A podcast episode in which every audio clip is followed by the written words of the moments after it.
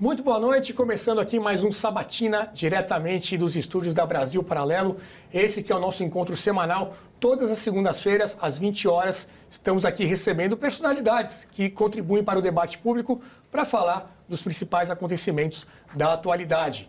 Você se inscreve aqui no nosso canal do YouTube para receber as notificações, ative o sininho e nos ajude também compartilhando o conteúdo deste programa para atingir mais pessoas. E você pode também recomendar a assinatura da Brasil Paralelo, né, para ter acesso a todo o conteúdo que temos dentro da nossa plataforma. Lá você vai ter todos os programas, vai ter filmes, vai ter os originais Brasil Paralelo e tudo que nós produzimos para você desde 2016 até hoje. Então, a produção preparou um VT para você conhecer um pouquinho mais sobre a nossa plataforma e daqui a pouquinho a gente volta com Sabatina.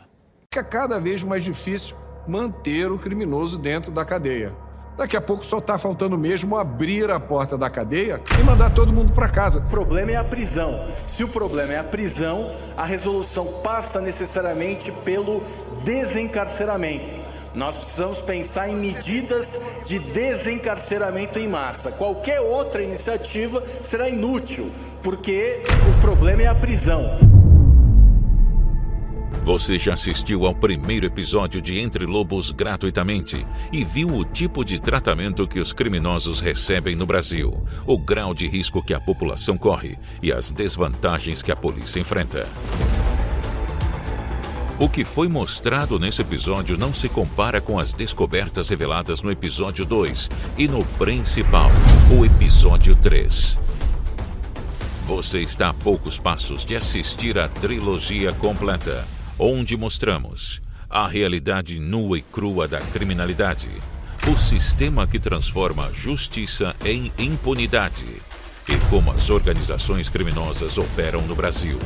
Libere seu acesso à trilogia completa de Entre Lobos, o maior documentário sobre segurança pública já feito no país. Com apenas R$ 19,00 mensais, você se torna um membro assinante da Brasil Paralelo e desbloqueia nosso conteúdo exclusivo. Toque no link deste vídeo e saiba mais. Brasil Paralelo, muito mais que filmes. Muito bem, o nosso sabatinado de hoje é ninguém mais, ninguém menos do que Luiz Ernesto Lacombe. Boa noite, Lacombe, seja bem-vindo. Muito obrigado, Renato, pelo convite de vocês. Um prazer estar aqui. O Lacombe, que tem aí mais de 35 anos de carreira no jornalismo, já passou por grandes veículos, Globo, Bandeirantes, Rede TV, está na Gazeta do Povo também e autor de livro, né, Lacombe? Cartas de Elise. Quatro livros, quatro livros, na verdade. Tem, tem um, que eu lancei quando morava em Florianópolis, no período que passei lá, uma homenagem à, à, ilha de Santa Catarina, né, onde fica a maior parte de Florianópolis. Tenho dois livros infantis, inclusive um best-seller infantil, E aí Bicho. Uh, tem um outro manual, manual poético dos esportes olímpicos, dos esportes olímpicos, que também é um livro infantil, e o Cartas de Elise, que é meu último, que eu relancei agora há pouco tempo pela LVM. Muito bom. Hoje aqui com a gente, compondo essa mesa de entrevistadores, Diego Rosa. Boa noite, Diego. Boa noite, Renato. Prazer estar aqui. Rafael Pontes, tudo bom, Rafa? Boa noite, Renato. Boa noite a toda a audiência. É um prazer. E Flávio Barreto. Boa noite, Renato. Prazer estar aqui novamente. Muito bem. É, Lacombe, primeiro assunto para a gente tratar aqui hoje você com toda essa carreira, toda essa trajetória, né, é, é uma pessoa muito, é, digamos, com, com propriedade para falar sobre imprensa. E você comenta muito sobre isso nos seus textos, nas suas análises. Como é que você tem acompanhado esse movimento dos últimos anos da grande mídia, desses grandes canais, até muitos dos quais você passou por lá, na cobertura jornalística, principalmente em relação à política, né? A gente tinha, é, há não muito tempo atrás, uma certa imparcialidade, um tratamento mais, é, digamos, imparcial e justo dos acontecimentos. Como é que você vê o que está acontecendo hoje e por que você acha que a imprensa atua da maneira que atua hoje em dia? Eu vejo com uma tristeza enorme, né? um corte profundo no coração, porque, me citou, trabalhei 25 anos na Rede Globo. Nunca percebi nesses 25 anos, ainda que eu tenha passado a maior parte desse tempo no esporte, ligado ao, ao jornalismo esportivo, 14 anos, eu não me lembro de ter visto um movimento militante político tão grande lá dentro. Em momento nenhum eu vi. Né? A gente sempre trabalhou é, imaginando que aquilo ali era um veículo de comunicação que levava em consideração os fatos, o mundo real, né? o tempo vivido, as experiências, né? as, as, as, que deram certo, as que deram errado, e, e não que a gente fosse, em algum momento, desvirtuar tudo isso e se entregar a uma militância. O que aconteceu com a imprensa é que ela passou, a, imprensa de um modo geral, a velha imprensa, ela, ela passou a atuar é, como um partido político derrotado nas eleições.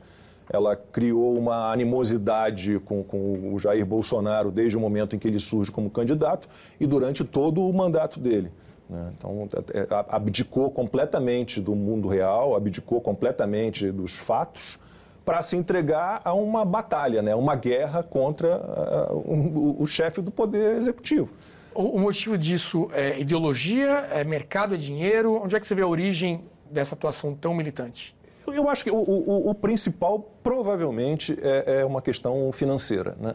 Porque você teve, se você for olhar os números, eu não tenho de cabeça, mas se você for olhar os números uh, do, do, do, dinheiro que o PT, que os governos do PT colocou, né, os governos colocaram uh, nos veículos de imprensa, é muito dinheiro, é em bilhões. Né? Eu me lembro que, que, o número da Globo no governo Bolsonaro é 150 milhões de reais, está nessa ordem de grandeza. Tá, nunca chegou nem a um bilhão, e com, com o PT era um volume muito maior. É, agora, há também uma, uma, uma, tentativa de se entregar uma agenda é, é, 2030, uma agenda woke. Né? Uh, o William Vac fez uma vez uma, uma análise interessante sobre é, como a Globo, em determinado momento, ela passou a privilegiar essas agendas identitárias, né? esse discurso ambientalista, identitários, e, e feminismo, e racismo e tudo isso. Ele acha que foi um movimento numa tentativa de, de trazer para a Globo um público que naturalmente estava se desgarrando de televisão, que era o público mais jovem, uhum. e que talvez eles tenham errado na mão. Eles, é, vamos agradar um pouquinho a esse pessoal que está aqui, com esses discursinhos todos progressistas deles, e talvez tenham passado do limite e se concentrado e mergulhado de cabeça nisso. Então você tem essas duas vertentes. Você tem uma questão financeira, que eu acho que é a principal, e aí posso falar mais à frente do, do que eu passei agora depois das eleições, né? e tem este movimento também de atender ao, a algo que eles consideravam uma demanda de um público é, que era um público que estava sendo perdido pela televisão. Uhum. Porque meus filhos têm, é, estão aí com 25, 22 anos, eles nunca viram televisão. Viram, talvez, muito pequenos ali, algumas coisas, mas há muito tempo eles largaram a televisão, uhum. né? não, não assistem à televisão mais. Então tem esses dois movimentos, a questão financeira e a questão de vamos olhar para esse público e aí ultrapassa os limites e mergulha de cabeça numa agenda que, na minha opinião, é completamente furada. Certo. Lacombe, uh, nós vemos agora, recentemente, uh, um certo malabarismo da, da imprensa, de modo geral, ao tratar das notícias referentes ao atual governo. Então, nós temos, por exemplo, manchetes onde dizem o desemprego é alto, mas é baixo. Uh, o famoso é, orçamento secreto, não se sabe por quê, se tornou emenda de relator. Tu trouxe que, na tua experiência de jornalista, tu não enxergava esse movimento, tu não enxergava uh, essa, esse viés ideológico. Mas para ti, quando que isso começou? Para mim, como profissional de uhum. jornalismo, é bom, eu saí da Globo, então meus últimos 14 anos de Globo foram esporte. Eu não me envolvia com política. Eu sempre fui um, um ser político, por, por, porque vim de uma família que, que, que, lidava com isso, uma família de educadores, de intelectuais. Meu pai é, é, era um grande executivo, então eu sempre tive uma visão é, de um mundo, mundo corporativo formada pelo meu pai, que era um liberal né, com uma influência muito grande do meu avô materno, é, que era um imortal da Academia Brasileira de Letras, era um grande pensador, um intelectual católico, então tenho esse viés conservador, sem, sem saber exatamente, na época, pequeno, o que, que significavam os termos liberalismo, conservadorismo, mas eu tive essas duas é, influências. Então, a minha vida inteira em televisão, até eu sair da Globo em 2017, confesso a vocês que eu fiz pautas políticas no início da minha carreira, fiz.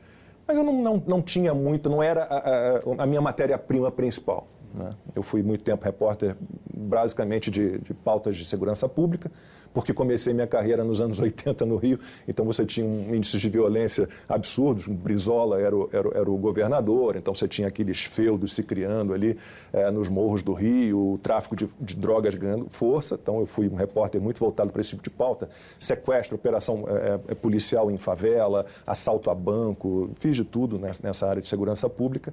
Né? Depois fiz muito tempo pautas culturais, depois fui para o esporte, então quando eu saio em 2017, vou fazer reality show na Band, eu não estava muito envolvido com isso. A primeira vez que eu percebi que, que os veículos de comunicação, a velha imprensa, estava se desvirtuando do que era o básico para qualquer jornalista, que era lidar com fatos, foi na Band. Né? Eu fui comecei a fazer na Band o Aqui na Band, não sei se vocês lembram disso, em abril de 2019. Recente. Do abril de 2019. Era, era um programa é, pensado para ser um programa de variedades, né? Programa que tinha é, comentaristas de moda, de saúde, direito do consumidor, direito da mulher, tinha Uma um chefe de eletrônica. cozinha. Era como o hoje em dia da Record. O Aqui na Band foi pensado né, e implementado pelo Vidomar Batista, que era o diretor. né, e ele tinha sido o diretor do Hoje em Dia e ele tentou usar a mesma fórmula no Aqui na Band. né. E o Aqui na Band foi, como disse, pensado para ser um programa de variedades, mas que a- acabou colocando um pezinho em política. Porque o Vildomar nos incentivava, Silvia Popovic e eu que fazíamos. eh, logo no início, a gente abria com um telejornal, a gente vinha de um telejornal, então abria com um bloco de notícias. E o Vildomar ficava no ponto incentivando né, o tempo inteiro para que a gente fizesse comentários de- algumas eh, reportagens. Ah, faz comentários sobre isso. Então, aquilo, ali eu comecei a, a- a- a ter vídeos que viralizaram, e 3 milhões, e 5 milhões, e, e passei a ganhar um mundo de seguidores nas redes sociais. Então, aquele momento ali foi por isso. Porque o Vildomar era um cara que achou que poderia dar certo. E tinha um Fazer- contraponto entre vo- entre você e a Silvia? Sim, Tinha. total. A Silvia, digamos, é, é- é- não sei se ela vai ficar satisfeita, mas ela, ela é, digamos, uma social-democrata e eu tenho esse meu lado liberal, conservador. Né? Eu estou ligado mais ao liberalismo, ao conservadorismo e, e a gente tinha as nossas discordâncias, que também viralizaram muito. Né? É- é- é- foi algo incontrolável. Me lembro que eu ganhava 300 mil seguidores num dia no Instagram com um vídeo meu, uma polêmica minha com Silvia no programa, naquele dia me gerava 300 mil, 400 mil seguidores. Era, era uma, uma loucura total. E aí veio a pandemia, Rafael. E, e- e a gente perdeu, eh, claro, os anunciantes desapareceram, os call centers fecharam.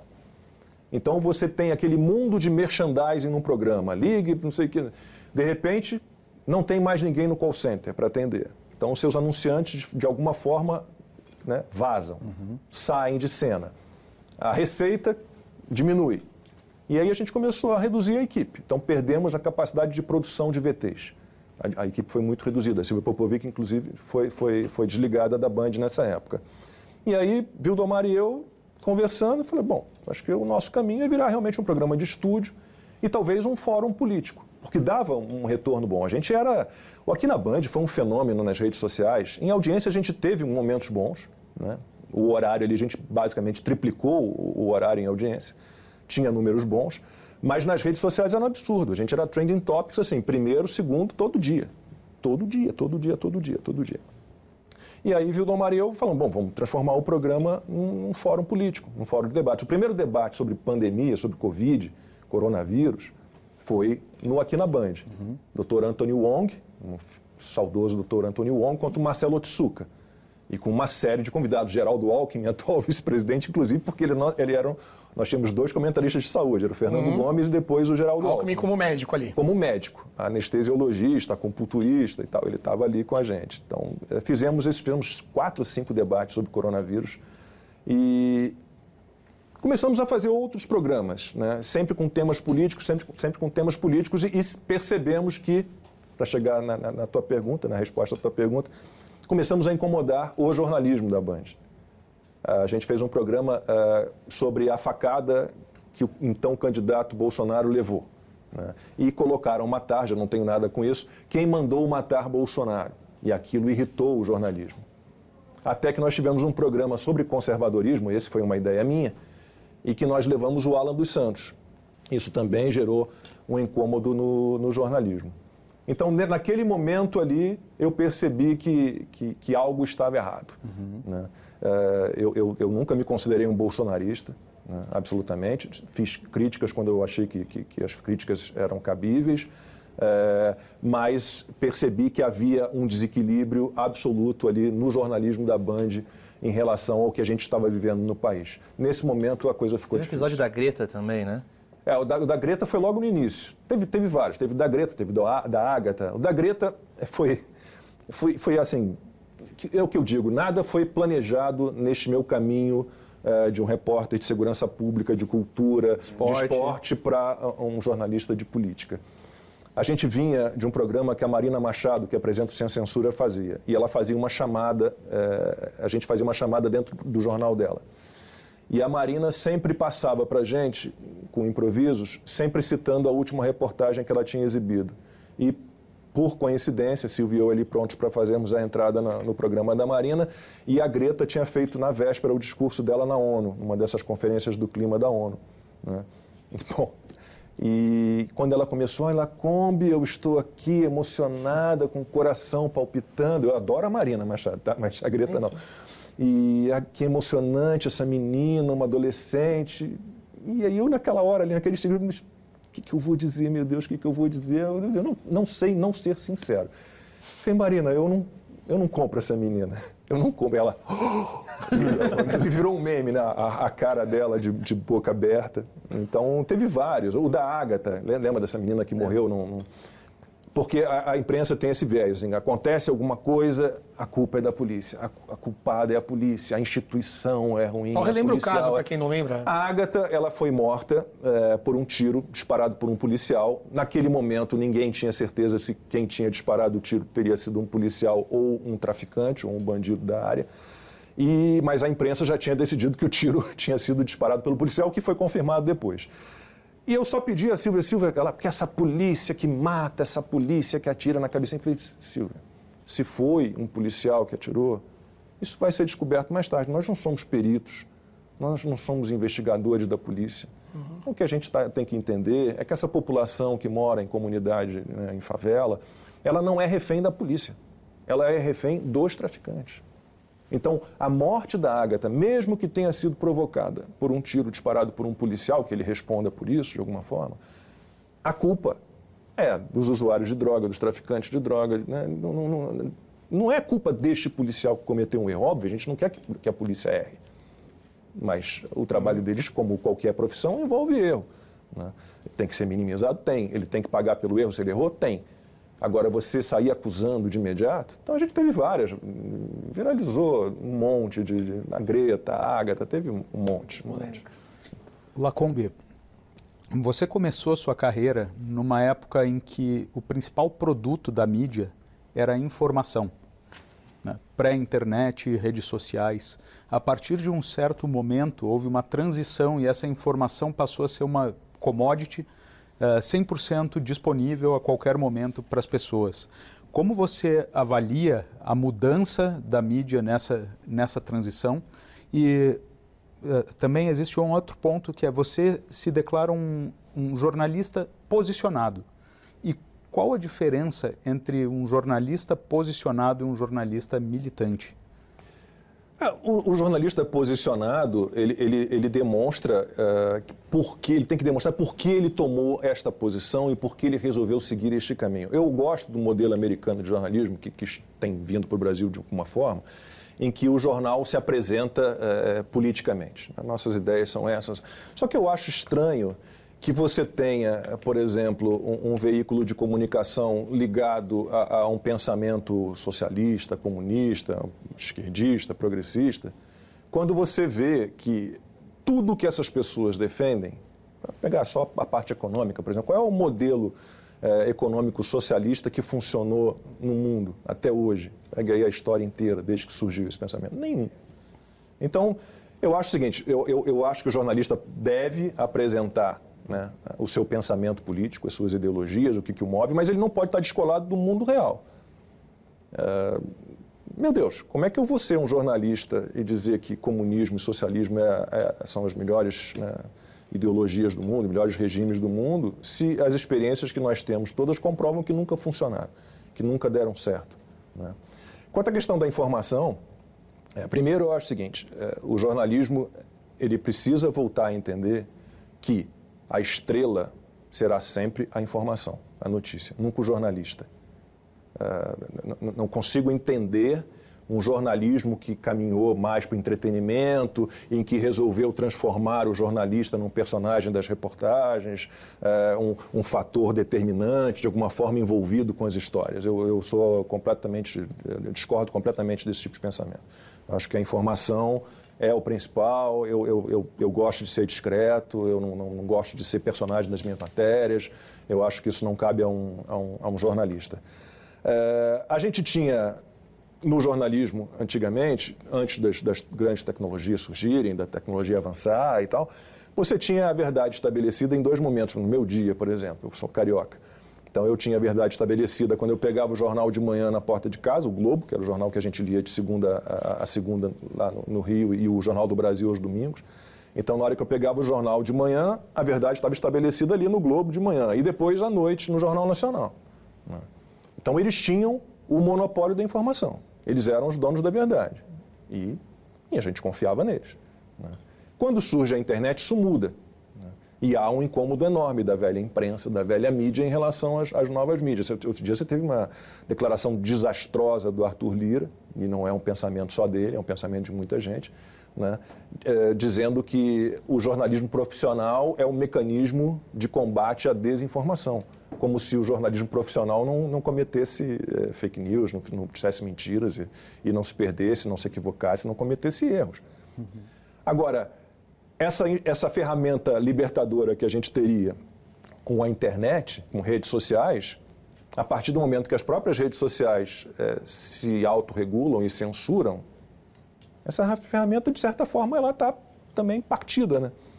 Ela está quebrada, quebradiça. para ti, como se informar hoje, então? Porque uh, tem uma frase que a gente costuma dizer que uh, numa guerra, a primeira vítima é a verdade. Essa frase é até famosa. E numa guerra de narrativas é pior ainda, acredito eu. E aí, de um lado, nós temos os veículos de comunicação e a grande imprensa, e do outro, nós temos as mídias e as redes sociais. E até o próprio indivíduo como um veículo de comunicação. Hoje em dia, as pessoas com celular, elas apertam um play ali no vídeo, começam a gravar e fazem um registro daquele acontecimento, e aquilo viraliza nas redes sociais de alguma forma. Nesse cenário, onde nós temos de um lado a mídia tradicional e no outro as pessoas produzindo conteúdos, né? E as, as, os próprios, uh, as próprias redes sociais, como se informar, no fim das contas? Acho que as pessoas precisam se, se formar para se informar. Então, elas precisam entender né, é, que, que elas não vão ser é, não vão ter um tutor, ou não vão ter alguém que vai pegar na mão dela e dizer, olha, isso aqui é, é bom, isso aqui é ruim. Eu acho que tem que ser da experiência de cada um. Então, eu, eu depuro as minhas... Eu sou obrigado, como profissional, eu sou obrigado, todo dia eu leio três jornais. Então, eu leio a Folha de São Paulo, leio o Estado de São Paulo, eu leio o Globo. É, eu leio. Eu leio a primeira página inteira e ali vou caminhando, não é aquela leitura de, de linha a linha, né? Até porque não teria tempo mas com um olhar crítico bem forte. Leio a Gazeta do Povo praticamente de, de, de ponto, assim, do início ao fim. Né? Os assuntos mais ligados ao Paraná realmente não, não, não leio, mas o resto, os colunistas são ótimos. Então, acho que cada pessoa vai ter que entender né, quais são as fontes é, dignas, fidedignas, as, as, as, fontes confiáveis de informação. Uhum. É, não acho que a gente precise de censores e tutores para ficarem determinando esse cara aqui mente, esse cara aqui diz a verdade. Eu acho que cada um, cada ser humano, individualmente, né, tem que ter a, a sua cabeça é, é, formada, né, aí é uma questão particular de cada um, e entender, com o tempo, né, onde estão as manipulações, quem está levando a sério o que está acontecendo, quem está tratando os fatos como eles realmente são, quem está contando todos os lados da história. Né, porque, porque tem isso, você pode, uma, você pode selecionar, você tem lá 10, 15 sugestões de pauta, 10, 15 pré-pautas. Uhum. Né? Você vai selecionar cinco pautas. Como é, quais são os critérios que você vai usar? Isso é muito subjetivo, isso é muito de cada um, isso é muito do, do que cada um pretende. Né? E além dessa escolha, você tem um outro momento sensível, é de que maneira eu vou contar essa história. Agora, você não pode abdicar, não pode abrir mão jamais de, de incluir todos os lados da história. Né? Então, é, assim, você tem que ir experimentando, ir percebendo. Nesse assunto, Lacombe, é, isso envolve muito também a questão da liberdade de expressão, né? a questão de o que é desinformação, o que é informação e a tentativa de resolver esse problema que existe, mas a forma de enfrentá-lo varia bastante. É, o atual governo, desde a época de campanha, vem dizendo da necessidade, segundo eles, de regulação da mídia, Censura. De, de criar instrumentos para combater as tais fake news. O quanto que você está acompanhando esse assunto? Existe ali um projeto PL 2630, que é o projeto das fake news, relator do Orlando Silva. do Orlando Silva, do PCdoB É, o judiciário também muito ativo em cima disso, né? Outro dia, inclusive, teve até um seminário é, de liberdade de expressão promovido pela Globo. Não, tem sempre nomes bonitinhos, né? Os nomes são sempre positivos, o, né? O PL 2630 tem um nome bonitinho também, liberdade, democracia, transparência. Tem sempre na, na internet, tem sempre nomes bonitinhos. Como é que você está vendo esse movimento? Quais os riscos que você acha que a gente está correndo? Como é que você acha que vai terminar essa história na tentativa? E o papel do Congresso também, né? Eu, acho que, eu acho que, primeiro, é tudo inconstitucional. Porque a, a nossa Constituição garante liberdade de expressão. Ela, ela, ela proíbe a censura proíbe todo tipo de censura, censura prévia. Né? E, e, todos esses instrumentos são instrumentos de censura. Ninguém vai me convencer de que, ai, porque o governo é bonzinho, ele sabe o que é verdade, o que é mentira, ele vai pegar na nossa mãozinha, vai dizer, olha, isso aqui você pode receber de informação, isso aqui você não pode receber, porque isso aqui não, não, isso aqui não é bom para você. Isso não existe. É censura. Não há, não há, não há comunismo e socialismo com liberdade. Eu leio o PSOL, Partido Socialismo e Liberdade. Filho, escolhe. Ou você quer socialismo ou você quer liberdade. Não dá. As duas coisas juntas você não vai ter. Então, essa é uma visão que, que, que, que os esquerdistas, que, que, os comunistas, socialistas, os progressistas, chame como vocês quiserem, né, sempre tiveram. Eles querem ter o controle, eles querem censurar. Né? Eu sou absolutamente contra, absolutamente contra. Acho que a, a, a, sociedade, de um modo geral, a gente precisa, é, eu tenho falado, basicamente eu tenho falado disso, contra todas as tentativas de censura. Né? Não podemos ceder um centímetro. E, de novo, é inconstitucional. É inconstitucional, está na Constituição, a gente tem direito. E eu não consigo entender como é que as pessoas, alguém pode acreditar que a censura e que prisões ilegais são instrumentos para defesa da democracia. Mas é que o argumento dele é que não é censura, né? Que é uma Óbvio que é censura. um controle de desinformação. Ele vai se enquadrar, um ele próprio vai se enquadrar. Por exemplo, dizer que, que o Brasil não cresceu nada no ano passado, quando cresceu quase 3%, 2,9%. Ou dizer que o plano para matar, sequestrar o Moro, Gaquia, é, que isso é uma armação do Moro. Ele vai responder por isso também? É, então, uhum. não consigo entender. Assim, é, censura e todos devem se posicionar contrariamente a isso. Eu espero, sinceramente, que, que, que, o parlamento não deu um passo nessa direção, que o Congresso não deu um passo nessa direção e que a Constituição continue valendo. Gente, já tem lei suficiente nesse país para proteger todo mundo. Tem lá calúnia, injúria, difamação. Se você se sentiu prejudicado por alguma notícia, por alguma coisa, considera falso, você tem lá os instrumentos, as formas de você pedir um ressarcimento. Não há por que a gente implementar né, esse tipo de coisa. Isso é censura. Censura. Não tem outro nome. Lacombe, ainda nesse nosso papo sobre, sobre mídia, sobre jornalismo, você ficou muitos anos no jornalismo da Globo. Eu cresci, inclusive, vendo os, os Como é que eu tô velho, né? vou, fazer, vou fazer 57 esse ano. Né? Tem um defeitinho de ser botafoguense, mas tudo bem, a gente. Não, mas o Botafogo isso. é um time tão bonzinho, não faz mal a ninguém. Não é nem pode o Botafogo. É um time bom, poxa, um time gostoso, um time bom, um time é que eu sou flamenguista, não posso simpatizar com o Botafogo.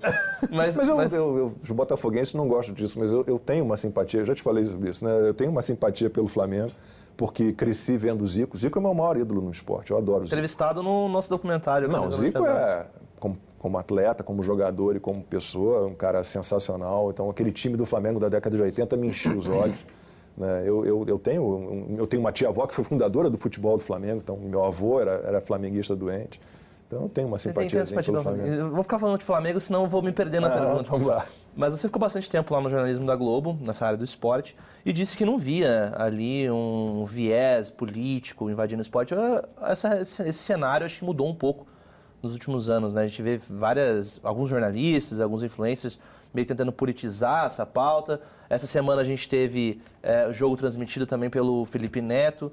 É, como que você enxerga esse movimento? E se você acha que a esquerda está começando a utilizar é, desse fronte cultural, que é o futebol, o esporte de modo geral, para promover suas pautas também. Tem a questão dos atletas trans também? É, ia, é exato. Eu ia, eu ia, colocar na sequência também, que essa semana, é, lá nos Estados Unidos, foram três estados que barraram ali a... Ainda bem. A possibilidade de um atleta trans competir a Federação Internacional de Atletismo também, né, com Sebastian Coe também proibiu. É que é um apanhado seu sobre essas duas pautas. Tá, vamos lá. É eu acho o seguinte, Ana Paula Henkel sempre fala disso. Né? Na hora que eu sento para ver um jogo de futebol, sento para ver um jogo de vôlei, um jogo de basquete, uma prova de atletismo, né?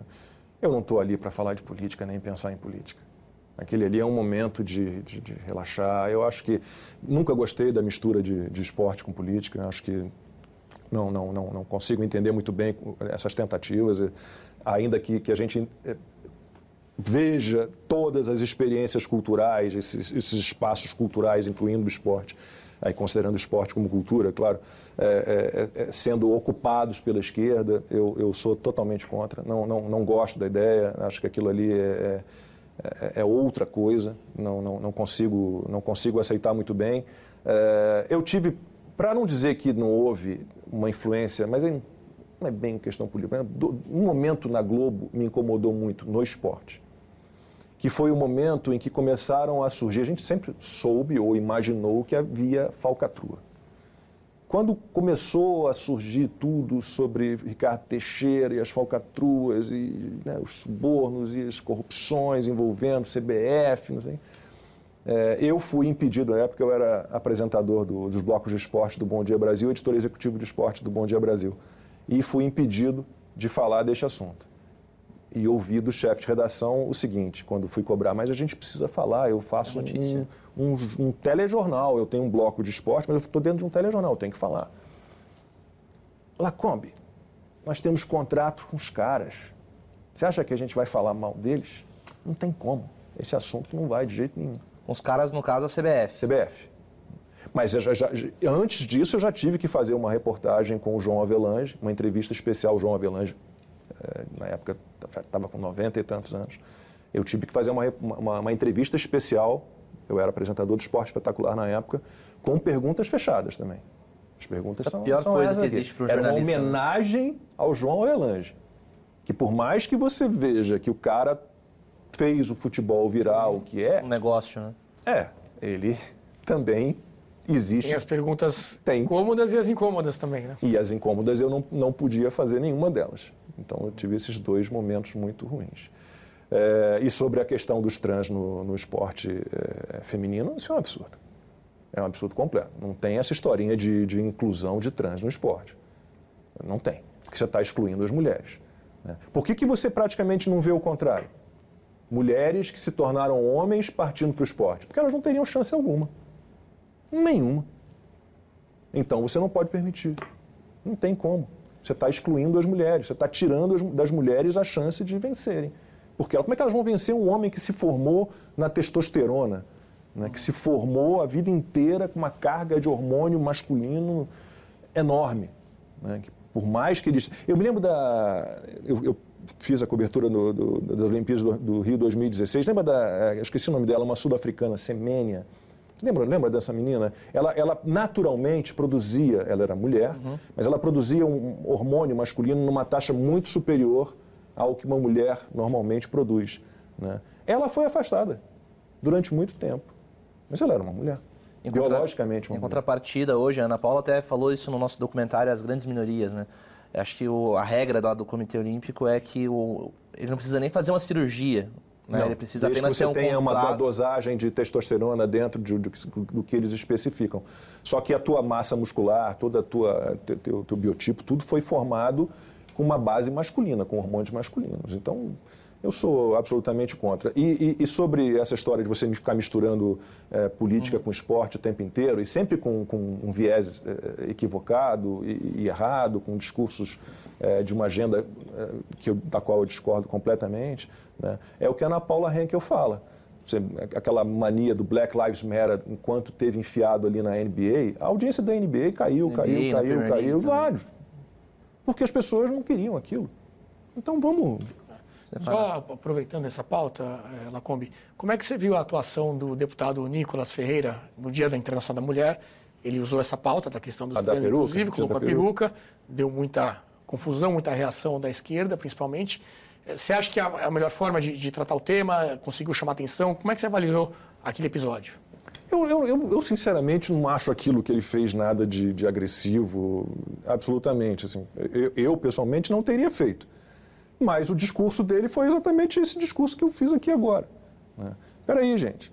Dia da Mulher, eu estou aqui para defender os direitos das mulheres, das mulheres no esporte. Por que, que elas têm agora que competir com homens biológicos? Isso está errado. Hoje é dia Internacional da Mulher, então eu vou aqui Ele tem o jeito dele, ele é um menino, né? ele é um, um, tem 26 anos de idade, é, ele tem, tem esses ímpetos. Eu, eu, eu gosto do, do, Nicolas, eu sou muito fã do trabalho dele. Né? E eu acho que se, se ele queria realmente propor o debate, ele conseguiu. Então, não vejo nenhum problema, não. Não achei que agrediu ninguém, que foi indelicado com ninguém. Muito pelo contrário. Lacombe, ainda nesse assunto de ideologia de gênero e pauta da cultura woke, nós vimos em uh, eventos oficiais do governo, membros do governo adotando a linguagem neutra. Então, o famoso bom dia a todos, todas e todes. Uh, eu queria a tua avaliação dos 100 primeiros dias, desse, desse, desse período inicial do atual governo federal, e qual é a tua perspectiva para os próximos anos? Né? Nossa, eu, eu, tinha que ter anotado tudo de bobagem que já foi feito e dito desde que esse governo começou, porque é muita coisa, é muita coisa.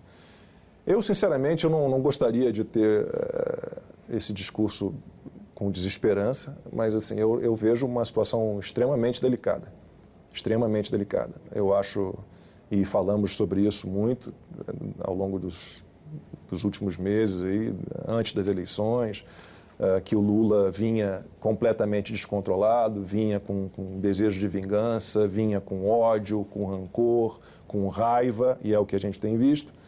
E muita gente achando que vinha um Lula pacificador, conciliador, que ia né, criar uma união nacional. Isso, isso não tem como. Isso não tem, não tem absolutamente como acontecer. Agora, o que me preocupa mais, assim, eu não, não, que eu não ache importante toda essa discussão contrária e todo, todo, esse movimento contrário às pautas woke aí da, da, agenda progressista, mas eu me preocupo basicamente com a economia. Assim, o que, o que a gente vê de movimento do PT de estatizar ou proibir privatização, reestatizar, é, a tentativa de diminuir a taxa de juros na canetada, como se dependesse de uma vontade de alguém, pessoal, de um governo, baixar a taxa de juros, tudo estaria resolvido. A gente vê o que foi o, o exemplo da tentativa de tabelar né, um serviço que a, o empréstimo consignado deu no que deu. Ué, não, vai ter que ser tal taxa. Ah, vai ter que ser tal taxa? Então, essa taxa não me interessa, eu não vou fazer o serviço. Né? Então, novos impostos criados, né? Antigos impostos que, que foram, voltaram a ser cobrados. Uh, eu, eu, eu, vejo um caminho muito ruim economicamente para a gente. Muito, muito. E a atuação ruim. da imprensa nesse ponto? Porque eu cheguei a ver algumas manchetes dizendo que mais impostos seriam positivos. É, o, a, a reoneração parcial, para ficar um negócio muito reoneração parcial dos combustíveis é, era o melhor para o social, o fiscal e o ambiental. Né? Então, é, é, esquizofrênico.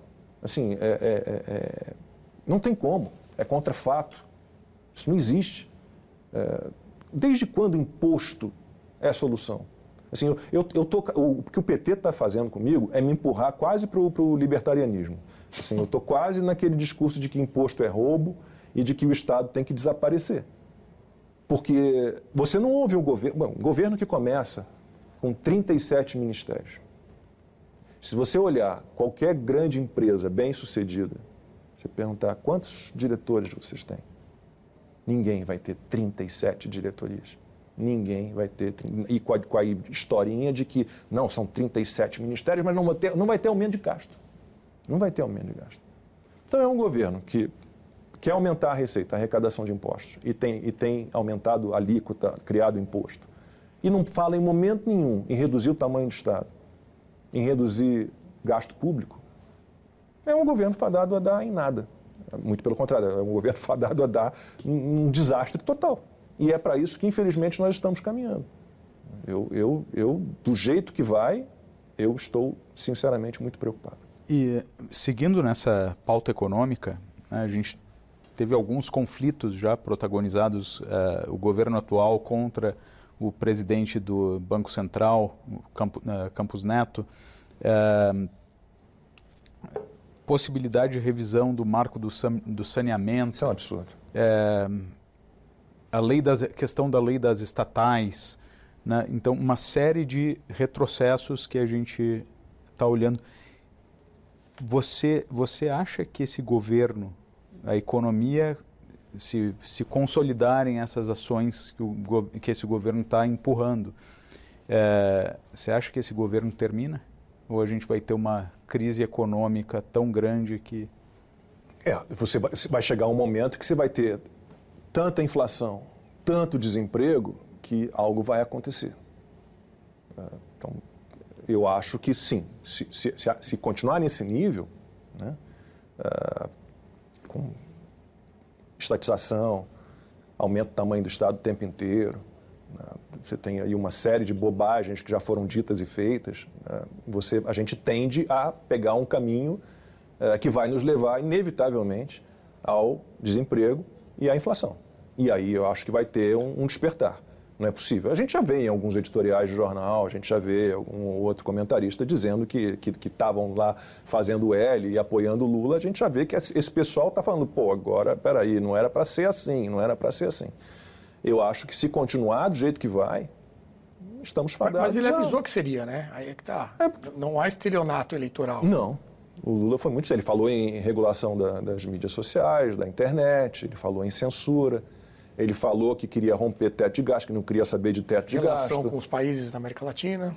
Falou que ia dar dinheiro do BN, é nosso dinheiro para os países, para os irmãos menores, né? Agora eles inventaram de chamar de irmão menor, né? Os, os, os países de amigos ditadores e, e Nicarágua e, e, Venezuela e aí vai Argentina e Honduras e vai todo mundo pegar um pouquinho do nosso dinheiro. Não tem como. Não tem como, gente. O mundo se você for olhar o que deu certo, né? por exemplo, é, a autonomia do Banco Central que você citou. Ah, vamos, não, não é possível, vamos derrubar o Campos Neto, vamos né, trocar o presidente do Banco Central, esse negócio de autonomia, vamos terminar com esse negócio de autonomia, tem que estar subordinado ao Estado. Se você olha os países do mundo que têm bancos centrais autônomos, quem são eles? São os países com menores taxas de inflação, com economia estável e com IDH mais alto. Então, é aquela história que o Barbosa falava. O tempo que já vivemos é o, o maior maturador. Por que apostar em experiências que inevitavelmente nos levarão ao buraco? Por quê? Porque acham que agora vai dar certo aqui, do nada, a mesma fórmula, as mesmas ideias atrasadas, tudo que nunca deu certo, agora, num passo de mágica, porque o Lula é paz e amor, é o conciliador, é o bonzinho, isso vai dar certo? Não vai dar certo nunca. Nunca. É, você chegou a falar do Moro, numa dessas suas respostas aqui. É, quando você esteve aqui no Brasil Paralelo, para o programa O Contraponto, você se demonstrou bem decepcionado, acho que é a palavra certa, com a figura do Sérgio Moro, chegou a usar até uma expressão de que ele estava vivendo na mentira. Isso, essa entrevista você nos deu uh, antes mesmo da, da eleição. Você mantém esse posicionamento em relação ao juiz Sérgio Moro ou, alguma coisa de lá para lá, de lá para cá mudou? Eu não consigo perdoar o Moro pela saída dele do governo e da maneira que ela se deu. É, ele, se você parte do princípio que a mera indicação do diretor-geral da Polícia Federal pelo presidente da República é uma prerrogativa constitucional do presidente. Se você parte do princípio que ele indicar o diretor-geral de novo, que é uma prerrogativa constitucional dele, isso significa uma interferência na Polícia Federal? É meio, é meio Minority Report, lembra desse filme do, do uhum. Tom Cruise? É, os bandidos eram, eram presos antes de cometerem os crimes porque havia umas videntes que indicavam que ele cometeria um crime e o cara era preso antes de cometer o crime. Então, o Moro, a maneira pela qual ele, ele saiu do governo foi muito feia, com acusações que até hoje não foram provadas. Quais foram as provas que o Moro deu de que o Bolsonaro estava interferindo na Polícia Federal? Foi a mera indicação do diretor-geral da Polícia Federal? Foi só isso?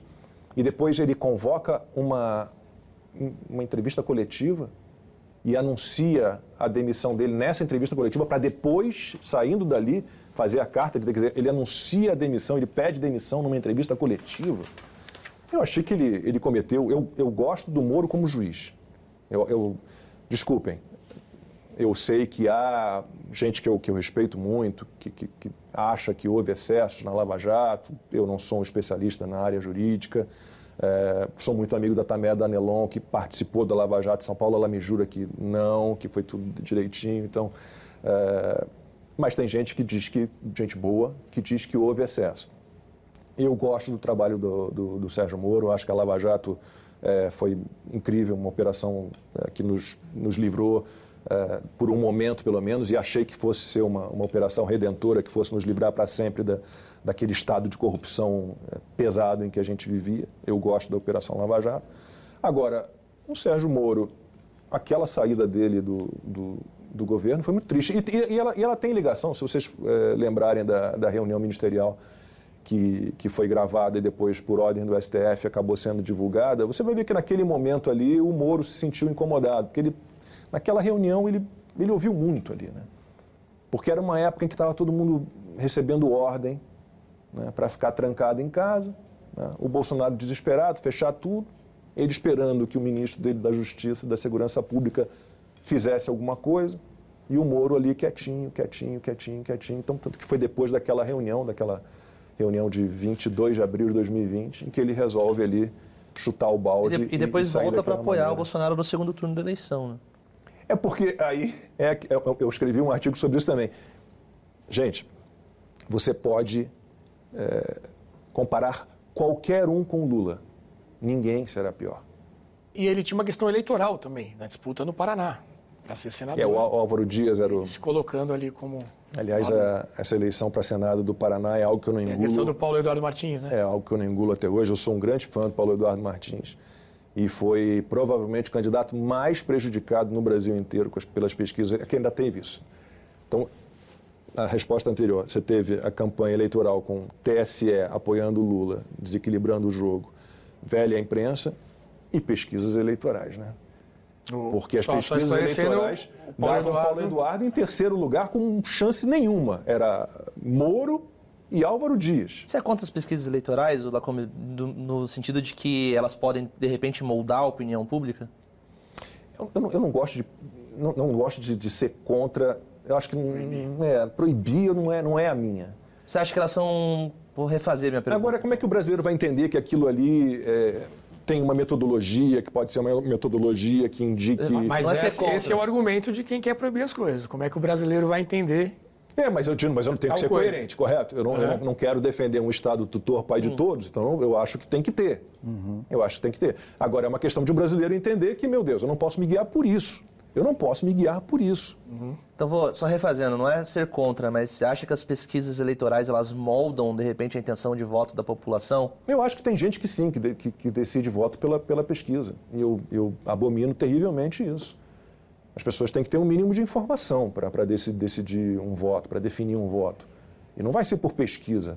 Não é a pesquisa que vai indicar quem vai, é, é ter, vai implementar as melhores ideias, quem vai viver no mundo real, quem o, vai o Zema foi um exemplo, corretas. né? Estava mal nas pesquisas na primeira eleição dele e acabou sendo eleito, né? Acabou levando. É, é, é, acho que as pesquisas, elas por si só, elas estão se desmilinguindo de alguma forma. Eu acho que nas próximas eleições elas já não terão tanto poder assim, Sim. depois de todos os erros que foram cometidos. Lacombe, ainda sobre corrupção, em 2013, 2015, nas manifestações, o, o gigante ele parecia ter acordado.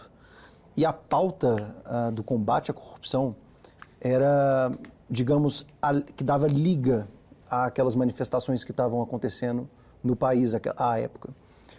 Hoje, depois do último resultado das eleições, a sensação é que o gigante está de ressaca, digamos assim.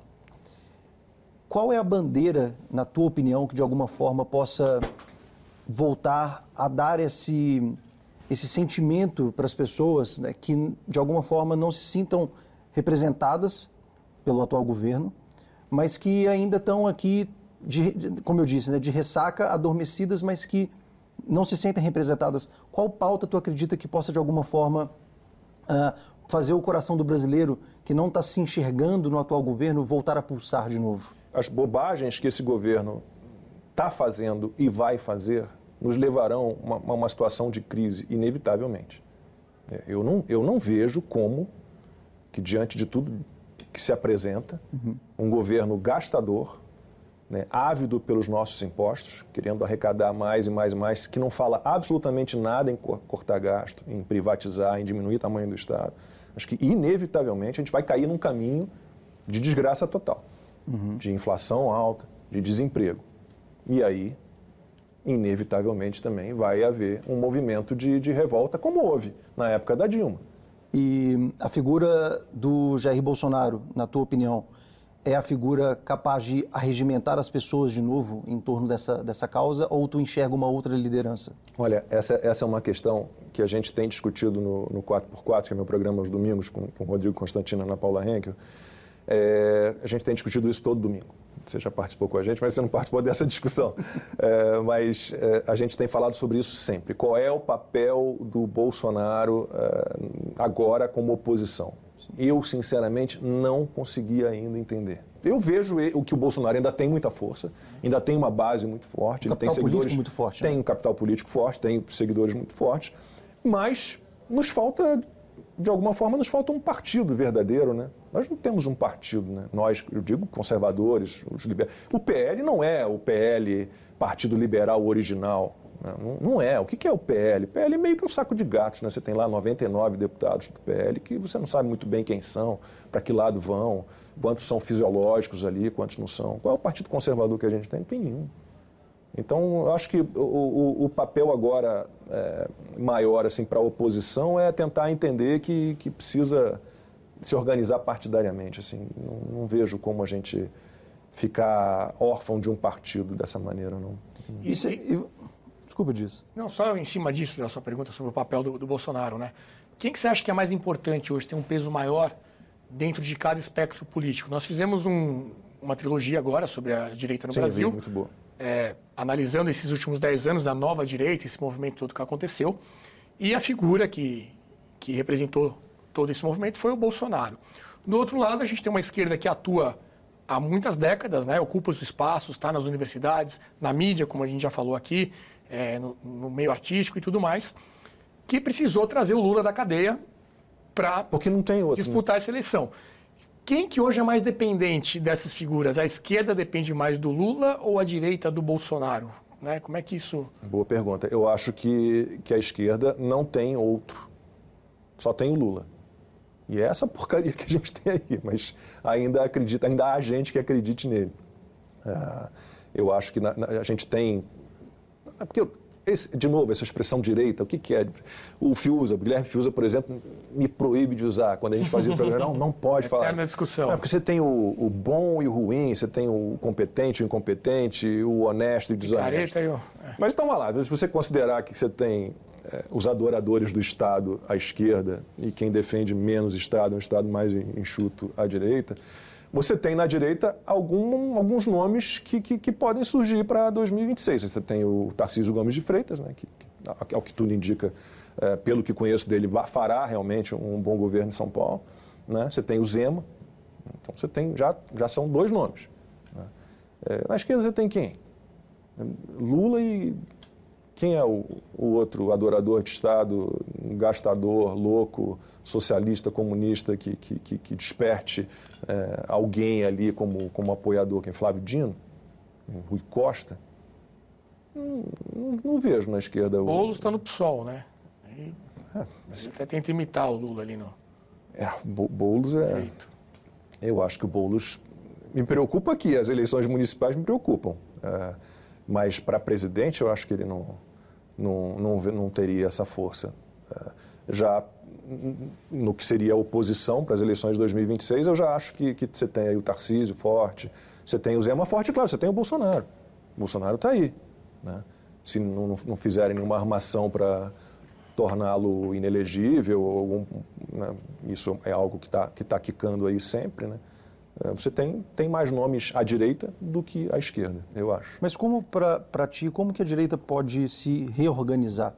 Eu, pergunto pelo seguinte, a, a, esquerda ela tem um histórico de ser organizada, né, de conseguir lavar roupa suja dentro de casa e defender bem as suas pautas para fora. Né? Eles conseguem ocupar espaços, eles conseguem fazer esse trabalho muito bem feito.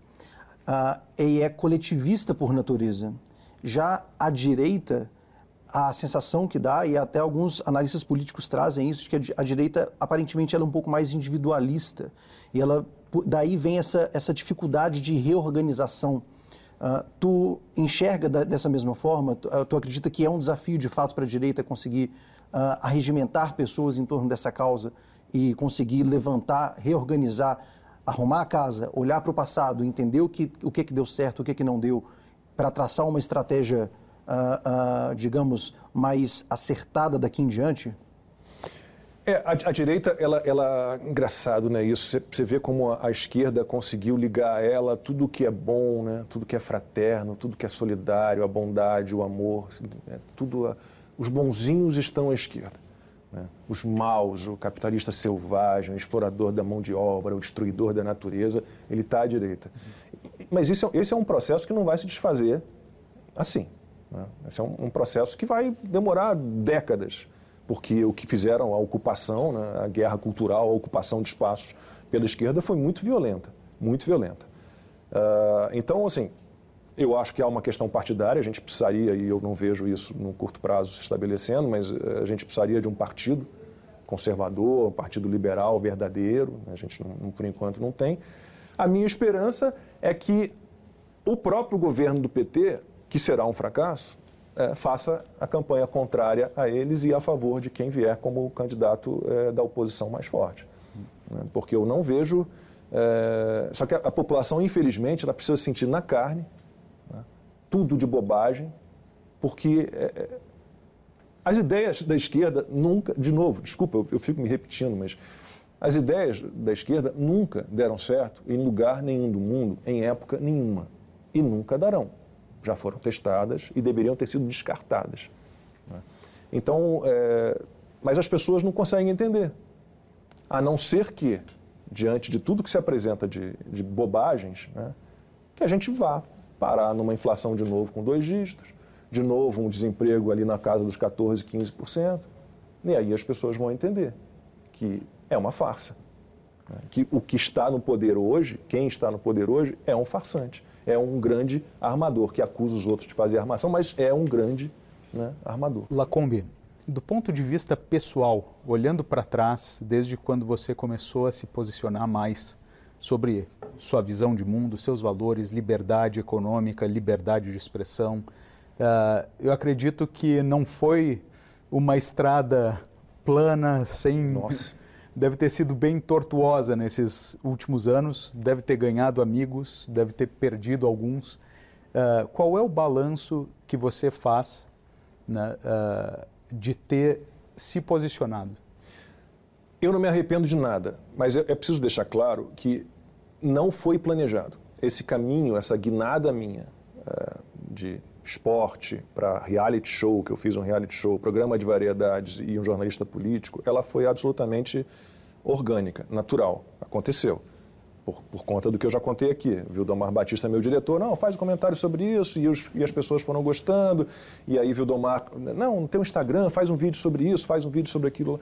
Então, eu fui caminhando dessa forma, foi tudo muito, muito, muito natural. E aí veio pandemia, e aí pandemia era aquela história. Ou eu me posicionava, ou eu, virar, ou eu ia virar um, não, um boizinho para o matadouro ali, todo mundo ouvindo e aceitando. E, e, e para um jornalista você eh, receber uma ordem para não perguntar, não questionar, um jornalista sendo impedido de debater, um jornalista sendo impedido de ouvir todos os lados de uma história, não, você só pode ouvir esses médicos aqui.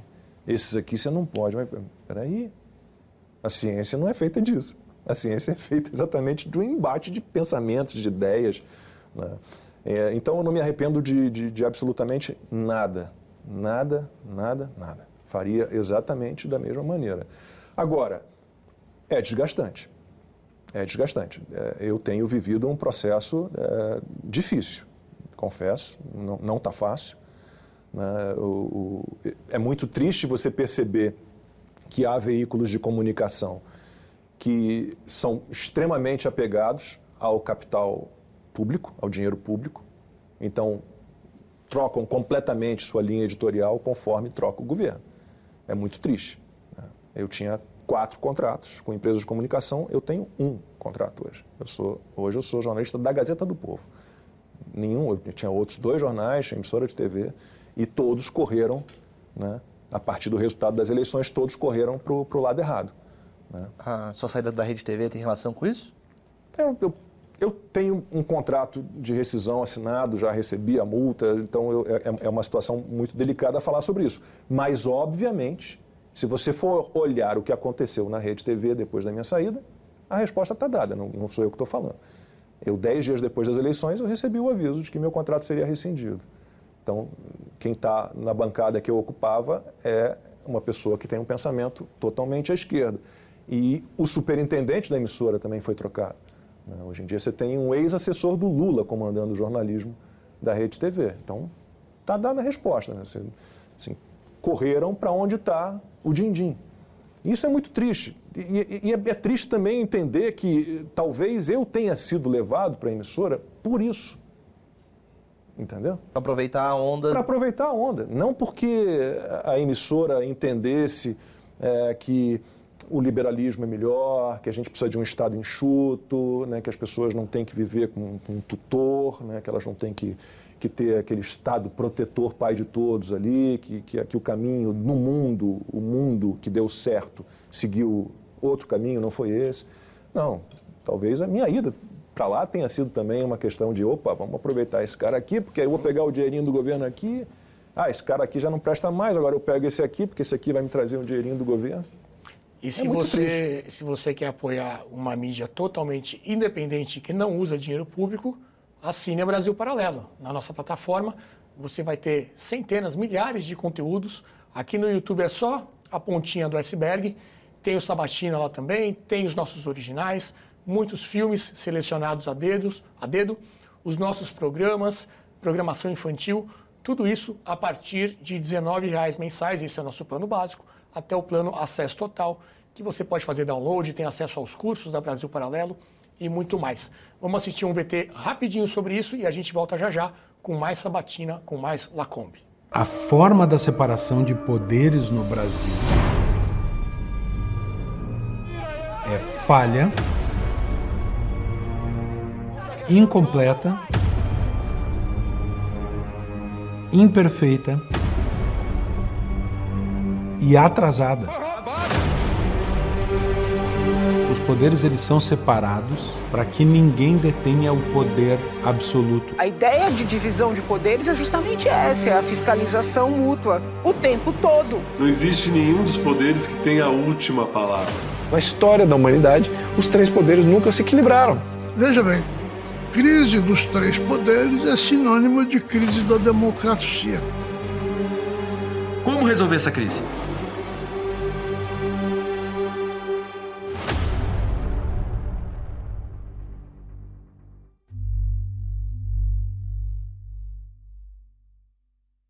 Isso aí. Junte-se aos mais de 600 mil assinantes da Brasil Paralelo e faça parte desse time. Faça um voto econômico com o seu dinheiro, apoie uma mídia independente e que não usa dinheiro público. Lá como a gente estava falando disso da, da independência, né? Dos... Não, não, não, tem outro caminho, Renato. Assim, Para um veículo de comunicação ficar dependente. Você não acha que no longo prazo um tiro no pé é isso? Você, primeiro, você não vai ter liberdade nunca. Você não vai ter liberdade. Como é que um jornalista vai ficar dependendo de uma posição oficial? Se a história indica que é, não é bem do jeito que né, quem está lá em cima está dizendo. Não tem como. Eu, eu, não vejo realmente como um veículo, eu, eu, se fosse o dono de um veículo de comunicação, eu faria o mesmo que a Brasil Paralelo, que a Revista Oeste, que a Gazeta do Povo. Né? Não, não, não, não, tem outro caminho. Assim, você não, não tem como ficar ligado à verba pública eles sempre vão pedir algo em troca. Ou você vai oferecer primeiro algo em troca. É, e nesse sentido, mais ou menos nessa linha, o Bolsonaro teve a chance de acabar, por exemplo, com a TV estatal, né? A EBC. Sou... Era uma promessa de campanha, acabou eu, não eu, cumprindo. Eu queria que ele tivesse cumprido. Essa semana, por exemplo, nós tivemos um, um programa com o Felipe Neto falando sobre ditadura. Né? Algo bem, obviamente, com o viés do atual governo é, por que você acha que ele não cumpriu essa promessa? O que você acha que aconteceu ali? É, eu, eu, eu acho que assim, não é papel, ainda que você tenha a BBC, ah, mas tem a BBC lá na Inglaterra, que é estatal, não é papel do Estado ter veículo de comunicação. Eu sou absolutamente contra. Eu gostaria que, que a EBC tivesse sido privatizada, não, não, não vejo porquê. Agora, é, em relação a isso, tem uma questão, outro dia eu estava conversando com os amigos e, e a gente sempre tem falado sempre sobre isso. Né? Então você teve essa guerra toda contra, contra o Bolsonaro, e o Bolsonaro, lá no início, vocês vão lembrar disso, que o Bebiano, foi, que era ministro do Bolsonaro, que participou da, da toda da, da, campanha e tal, foi um dos coordenadores de campanha, depois virou ministro. e ele recebeu um contato de um diretor da Globo de Brasília querendo bater um papo com o Bebiano e fazer um, uma intermediação para ter uma conversa com o Bolsonaro, e o Bolsonaro foi absolutamente contra. Né? E nós, nesse meu grupo de amigos, todos jornalistas, é, somos da seguinte opinião: o Bolsonaro tinha que ter sentado naquele momento uhum. para conversar. E tem, tem dois ou três que dizem assim: não só tinha que ter sentado para conversar, como tinha que ter soltado um caminhão de dinheiro. Porque o que, o que foi a guerra que fizeram contra ele? Eu não, não sou a favor da história do dinheiro, não. Mas sentar para conversar, sim. Uhum. Eu, não, não, a gente já viu, infelizmente, essas últimas eleições, por mais que a gente tenha veículos como Brasil Paralelo, é, Revista Oeste, Gazeta do Povo, veículos independentes, realmente livres, né? é, a gente percebe que ainda tem força a velha mídia. Até a penetração onde a internet não chega ainda. Você, né? eu estava olhando números essa semana passada de, de, TV aberta, TV fechada, streaming. Né? O streaming já está ali em segundo, depois da Globo. Se você botar todo mundo na, na planilha, o streaming está em segundo. A TV aberta ainda tem né, muita penetração, ainda está em, né, em 100% praticamente dos, dos lares do Brasil. Né? Mas a gente vai mudar isso com o tempo. E a vantagem deste programa é que você pode assistir a qualquer momento, quando quiser, na internet, já que nosso tempo, infelizmente, acabou. Lacombe, te agradeço demais a Eu sua presença aqui Muito no obrigado. Sabatina. Queria deixar aí o espaço aberto para uma mensagem final e para dizer para os nossos espectadores qual o futuro, né? O que você está planejando. Acho que deve ter muita gente aí curiosa para saber os próximos passos de Luiz Ernesto Lacombe. Obrigado, Lacombe. É, vai, vai depender muito do, do que acontecer aqui no Brasil, né? Porque eu já não sei mais o que, que a gente vai ter de, de futuro aqui, né? Uh, eu hoje estou como colunista da Gazeta do Povo, né? aberto sempre a, a, a, parcerias, que eu, que eu gosto muito das parcerias com a Brasil Paralelo. Tenho um, um projeto que é um sonho, mas que está ali guardadinho e qualquer hora eu vou conseguir implementar, que é transformar o meu último livro em filme, o Carta Elise, que conta a história da parte judia alemã da minha família. O livro já foi escrito, né? quando eu escrevi, já, já escrevi pensando num roteiro de cinema, então eu tenho esse projeto. E agora estou estabelecendo como é que eu vou lidar com as minhas redes sociais. Eu tenho um projeto no Locals, que está pronto para ser lançado, que é uma plataforma nova. Tenho um projeto para Instagram também, que é um, um, uma comunidade fechada, né, o tal do Last Link, a gente está trabalhando também nisso. Tenho meu canal no YouTube, que está tá ali basicamente só rodando as minhas colunas na Gazeta do Povo, mas eu pretendo retomá-lo e fazer um, um formato diferente. Então eu tô, tô caminhando nas minhas plataformas próprias, acho que, que meu tempo de televisão, depois de 35 anos, do jeito que a televisão está agora, né, muito dependente ainda, não temos um Brasil paralelo na televisão, então muito dependente da, do poder oficial, do dinheiro público, eu acho que eu já não me encaixo mais nisso, não, não, não me vejo mais em televisão, a não ser que tudo mude de uma hora para outra. Então eu caminho assim, nos meus projetos pessoais, né? Uh, sempre trabalhando com fatos, sempre trabalhando com a verdade, né? nunca me deixando levar por, por influências negativas ou por acreditar em historinhas que, que contam e, e, que absolutamente uh, são falsas e, e nunca se, se, mostraram efetivas e, e competentes o suficiente para nos levar a algum lugar. Então é isso, meu caminho é esse, continuar contando as minhas histórias reais, né? mostrando todos os lados da história e sabendo que meu papel é, é, o papel de um comunicador. Eu não sou a estrela de nada, eu não, não, sou o principal, é a notícia, são as histórias. Maravilha. Obrigado, Lacobe, mais uma vez. Obrigado, Diego. Agradeço. Rafael, Flávio. Obrigado a você que nos acompanhou até aqui. Como eu disse no início, inscreva-se no nosso canal, ative o sininho e envie esse conteúdo para os seus amigos, para os familiares, para a gente poder chegar a mais pessoas. E até semana que vem, segunda-feira, às 20 horas, com mais um Sabatina. Muito obrigado e até breve.